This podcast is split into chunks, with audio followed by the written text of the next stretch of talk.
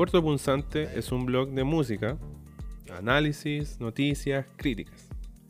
Y aprovechando que hay un micrófono en la casa y que en parte igual estudié podcast en periodismo, vamos a aprovechar de pasar eh, lo que está escrito, algo más hablado, porque seamos sinceros, siento que no toda la población le gusta leer ahora y también por los tiempos que corren, mejor que estar escuchando algo como en formato podcast Igual es un poco raro hacer podcast hablando solo, no sé. Eh, generalmente los que escucho son de dos o tres personas. Pero este formato ayuda mucho cuando uno está trabajando, está estudiando, eh, va de un lado a otro, viaje largo. Entonces, ¿por qué no partir este episodio con la única crítica? No, no la única. Pero una de las críticas que está arriba ya en el blog. Y es sobre el último disco de Drake de Drake no soy fanático, fanático, pues tengo que admitir que hay canciones que me gustan harto, pero sobre todo de los primeros discos. Igual Drake es una persona un poco extraña porque han habido rumores, o no sé si ya están confirmados o no, de que tenía cierta atracción a menores, entonces el artista como exento de polémicas no está. entonces no soy mucho la idea de separar el artista de la obra, pero pensemos, pensemos. ¿Desde hace cuántos años Drake no saca un buen disco?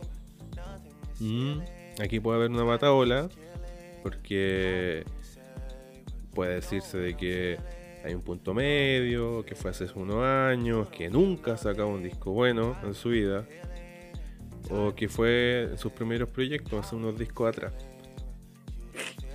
Scorpion pareció ser odiado solo por ser mainstream, aunque también dejaba mucho que desear. Y como que se esforzaba por hacer las cosas bien. Luego vino Certified Lover Boy, perdón por mi inglés, es pésimo, estamos mejorando.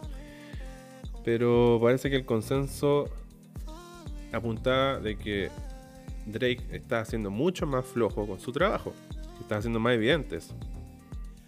Y ahora llega, lo siento por el inglés, Honestly Nevermind, el último disco.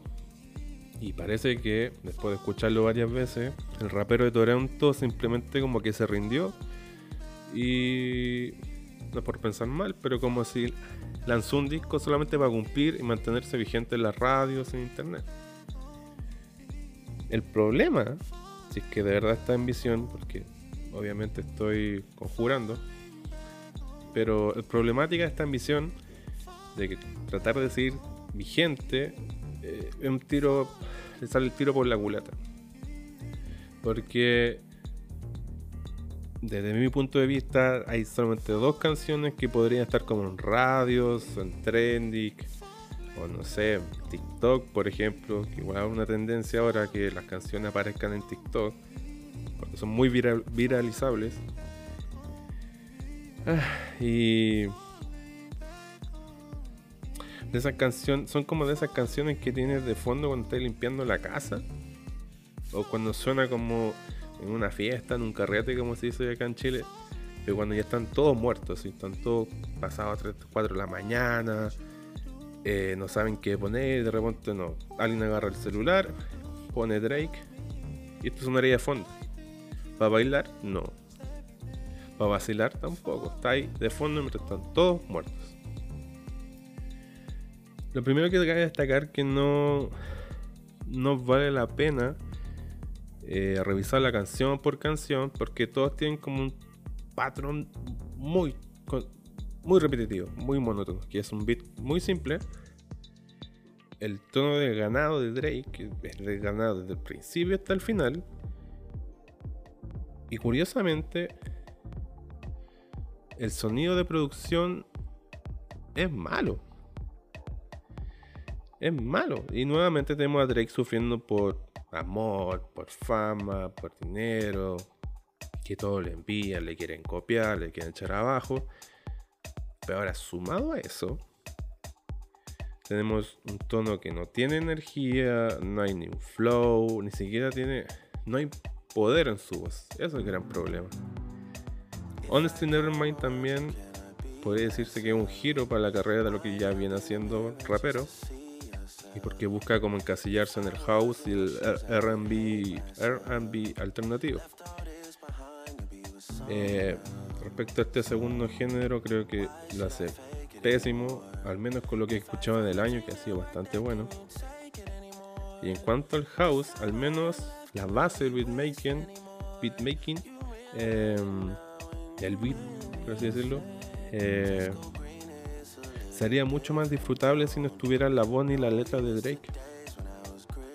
Es también un problema gravísimo. Incluso yo voy más allá, y como escribí esa vez, eh, si fuera un disco de cualquier otro artista o de otra artista que solo se centrara en el beat del estilo house, sería pasable y esta sería un buen disco. Pero el problema es que estamos hablando de Drake, que ya lleva varios años haciendo esto y tiene muchos, pero muchos recursos para producir algo mucho más elaborado y con más cráneo, por así decirlo pero opta por lo fácil, se queda en lo básico y aburrido y prefiere disparar antes de tomarse otro año para pensar en su trabajo, que como ya dije al principio, ya viene como tropezándose desde hace unos varios años.